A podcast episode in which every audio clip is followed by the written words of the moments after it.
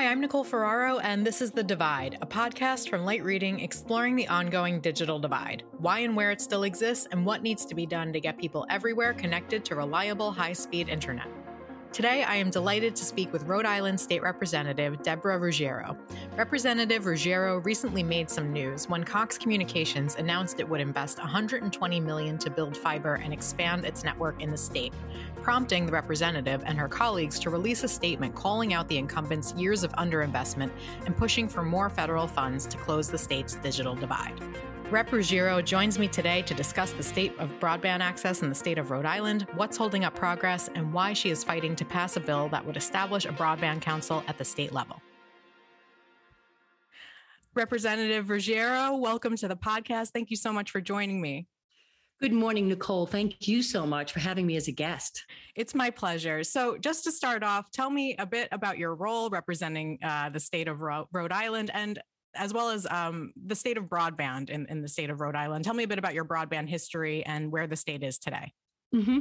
Sure. I'm Representative Deb Ruggiero. I represent Middletown and Jamestown here in Rhode Island, District seventy-four. I've been a state rep for fourteen years. I serve on House Finance Committee, so I've been framing the state budget for eight of those years. I've chaired the Small Business Committee and now the uh, House Innovation, Internet, and Technology Committee.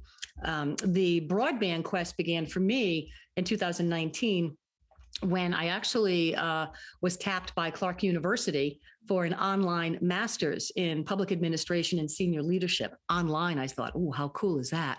And so my master's was on broadband in Rhode Island. Of course, by twenty twenty, fifth graders were learning online because of COVID, right? So I've done a deep dive the last uh, two years and uh, on broadband and the technology um, and, you know, graduated in May uh, with my master's. Congratulations. Yeah, it was pretty cool. It was something that was on the, the Uh, bucket list. But to your question about the history of broadband in Rhode Island, you know, in two thousand ten, Rhode Island, just like every other state, successfully utilized the federal B T O P funding, Broadband Technologies Opportunity Program, under then President Obama. And I think what we've learned is there's no doubt broadband is as important in the twenty-first century as electricity was in the twentieth century. So from twenty ten to twenty fifteen, Rhode Island had a broadband office with five full-time employees securing federal dollars. Somewhere along the line, um, that office was totally dismantled. So for the past eight years, Rhode Island has been one of only two states in the nation without any broadband governance, without any broadband office. So we have not been getting any of the federal dollars. So that's some of the backdrop. Um, in twenty ten, just like every other state, uh, we received twenty-one point seven million dollars in federal dollars, and there was ten million dollars in a combination of state and other grants. And um, Ocean, which is the Ocean State Higher Education, Economic Development, and Administrative Network, a nonprofit that serves hospitals, universities, colleges, schools, libraries, Um, contracted with Cox, the incumbent cable company, to build out the forty-eight strands of fiber that run throughout the state. It's known as the middle mile, right? Mm-hmm. And we use about ten of those strands for the nonprofits. So as I like to say, our meds and eds in Rhode Island are served with high-speed fiber broadband. Uh, and that's important, right? Because you need that in order to really do business um, in Rhode Island. But what it means uh, from a state government perspective is that our small businesses, our residents, and municipalities do not have access to this information technology highway. So there are no on or off ramps in Rhode Island for anyone else to access that middle mile of fiber. We are using coaxial cable, copper. Gotcha. Okay. So wow, there's a lot I want to follow up on in there. Um, first of all, what happened to the broadband office to begin with?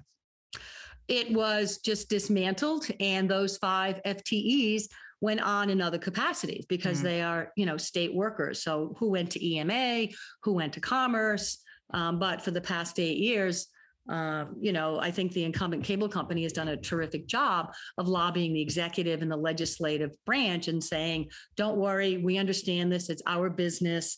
Government should not be in this business. We'll take care of it. But when I have conversations with N T I A, you know, which is part of U S Commerce, they would call and say, you know, has your bill passed? We have money for Rhode Island. And I said, no, it hasn't. Um, so we've lost out every year on hundreds of millions of dollars of federal grants.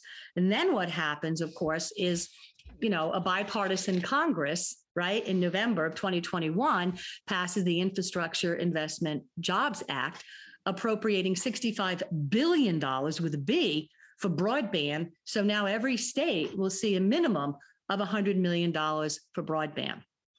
So let's ask the question, why was this massive appropriation for broadband infrastructure even done by the feds? Well, it's because many states just have not been getting what they need from the commercial market. The incumbent cable providers have really not stepped up when it comes to fast, affordable, reliable broadband, which, you know, we know is internet. Mm-hmm. And let's face it, you know, the F C C requirement of twenty-five download and three upload. I mean, you, you that's like dial up with yeah. A O L. You can't even run two computers in your household.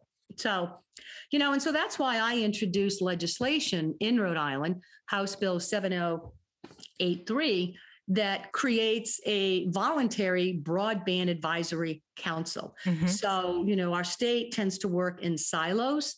So what we're doing here, Nicole, is we have state agencies, businesses, municipal leaders, you coalesce everyone and you begin looking at technology trends. What are the best practices from other states who've been doing broadband infrastructure, municipal broadband, and all of this for the past eight years while Rhode Island has sat on the sidelines? So I think the council will play a very important advisory role as Rhode Island moves forward in broadband, because we, like every other state, want to access those hundreds of millions of dollars, right? Yes. And in addition to hundreds of millions of dollars for broadband deployment, there's also money to stand up uh, broadband offices in the remaining states that don't have them. So it makes right. perfect sense to get going on passing your bill. Um, how is it looking for the state of your bill?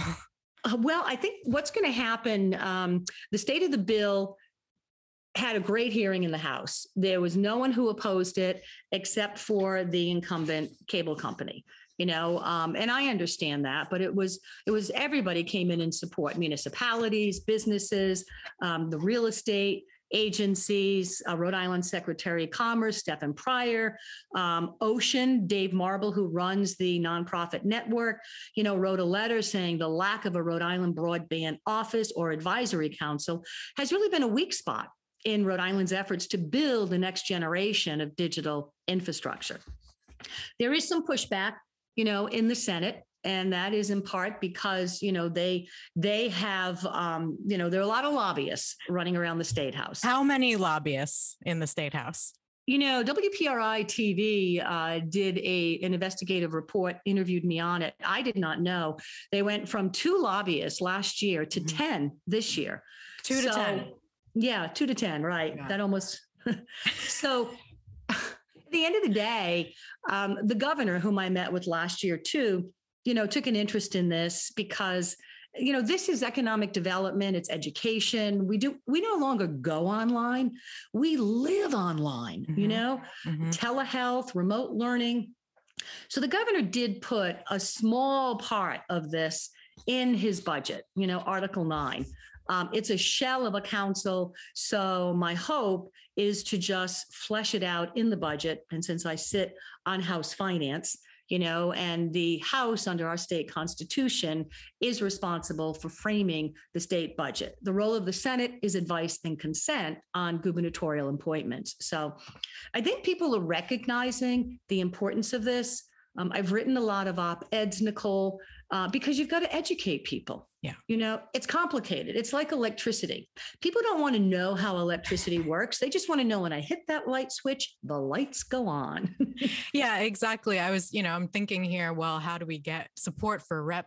Rep. Ruggiero's bill? Uh, you got to get your constituents calling in, but do your constituents understand that there's a need for a broadband council in order to solve the digital divide issue in Rhode Island? Probably not. I believe- Yes. No, I believe people are finally getting well, it. Good. Um, the other side of it, of course, is you've got, you know, the incumbent cable company saying, everything's great. You know, ninety-nine percent of the people have fiber running outside their door, which is true. Mm-hmm. However, how do you connect that last mile, mm-hmm. right? And what do you do? And cable is an H F C platform. It's hybrid fiber coaxial. You know, the fiber runs from the head end to the nodes, and then from the nodes to your house, to my business. It's coaxial copper cable. You know, it will last, you know, three, five, eight years. Fiber is the future. Now, yeah. how municipalities and businesses get that depends on, you know, either government saying, here are some grants, if you can put paper to pen and decide if it works in your municipality. I know a number of business people who have paid eighteen thousand dollars to connect their business to the middle mile because they need very big upload and download speeds to do business. Mm-hmm. You know, um, I mean, there's a company in Newport, um, environmental, um, they they do the heavy upload of data at the wind at the uh, wind farms out in the ocean. So they need fiber for that kind of capacity. Yeah. You know, Inspire Environmental was about to leave Rhode Island and go to Massachusetts, where it's much more affordable and they have access to fiber. Uh, but we were able to keep them in Rhode Island because there is one place in Newport, um, the um, Innovate uh, incubator on, on uh, Broadway in Newport, that is wired for fiber.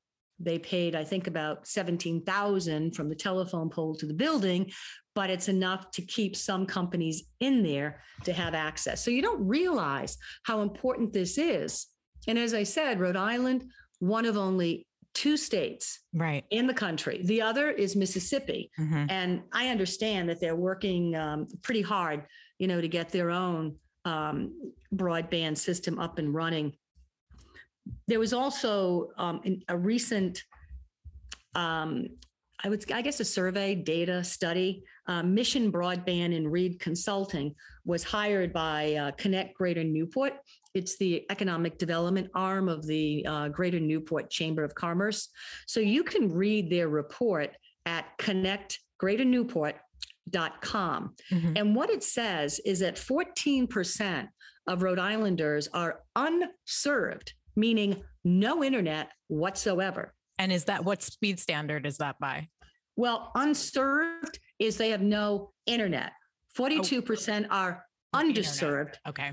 Okay. Underserved, meaning, you know, they don't, they have the, the uh, twenty-five three, but the new F C C requirement, at least for the feds to access this money, is one hundred download, yeah. twenty yeah. upload. Exactly. I know with, with my cable, you know, I have a business and obviously a home, and, and we are one of the eight communities in the state where there is a monopoly. There is no choice. There is just one internet provider. My upload is about nine, maybe twelve megabits per second. Oh my God. Yeah. My, well, they sell you on the download, you know, right. we can give you one fifty, two hundred, but as you and I both know, Nicole, yeah. this is not nineteen ninety-eight. We're not just downloading Netflix. Right. You know, it's interactive. Look at us now in this interview. I have to see you and hear you. Yes. And I'm running multiple uh, data consuming. uh, yeah, I bet you are. To do this. Um, yep. You know, one bit of uh, the your incumbent provider, uh, I think, had pushed back on the idea of of needing uh, a broadband council or or something related to that. In and it said related to its recent investment um, that the federal funds that are forthcoming could be put toward digital equity um, and affordability. Uh, so, what can you tell me about uh, why that isn't enough? Uh, well, I believe that the incumbent cable company certainly should have access to some of these federal mon- funds to help with those who are underserved. I mean, unserved. Mm-hmm. If you have no internet whatsoever, then the plan is to do fixed wireless, right? You run something from a telephone pole to the roof of a building, and all of a sudden the folks in that low-income housing have access to a signal. And that's really important because you need to have, you know, wireless, you need to have, you know, something where you can go online. But for big businesses who need the big upload speeds, as I talked about, you know, that's the forty-two percent who are underserved in the market. And many are paying a lot for poor service and unreliable service. Mm-hmm. You know, in a community last weekend in Portsmouth, you know, the cable went out for like five hours. They had no phone service, no cable. Now think about, how do you run a business when you don't have the internet, right? So I'm not saying that, you know, they shouldn't access some of the federal funds. I'm just recommending that as a state, we look at the future. You know, fixed wireless is a great solution, but it's a five, six year Band-Aid. It is going to fall off. Yes. What are we doing to look at getting to mega gigabit speeds in the next five to ten, fifteen years? Right? Right. Our upload speeds and our bandwidth is changing dramatically every three years. So in ten years from now, what we have is going to be so woefully insufficient. Mm-hmm. Well, I'm going to let you get back to representing the wonderful people of Rhode Island. Um, they are very lucky to have you, and I'll be keeping up with uh, how it all goes with your, with your bill. I'm rooting for you. Well, thanks. I think we'll put it in the budget and, you know, call it a day. Yeah. But when uh, does the budget negotiations get wrapped up? We do that in June. Oh, yeah. June. Okay. Yeah. But I mean, even, even Rhode Island Commerce has said they need help. You know, they need to have the um, Ocean, you know, the, the broadband, the companies, and everyone's at the table. I have the incumbent cable company on this okay. broadband advisory council. No, my goal is to be inclusive mm-hmm. and to be a consensus builder. But I am going to slap somebody down when they say we're going to spend twenty million dollars to do fiber to the premises over four communities over three years. That math does not work. You cannot That's- do four hundred dollars per, you know, household or business. That's what I like to hear from my state representatives. So thank you so much for all of your work. And thank you so much for giving me a bit of your time. I really appreciate it. Oh, Nicole, my joy. Thank you. Stay well. Ciao. You too. Thank you again, Representative Ruggiero, for joining me. Thank you as well to our producer, Pierre Landreau, for making this episode. Be sure to subscribe to the Light Reading podcast for more episodes of The Divide, as well as interviews and insights from the Light Reading team. Thank you for listening. We'll see you next time.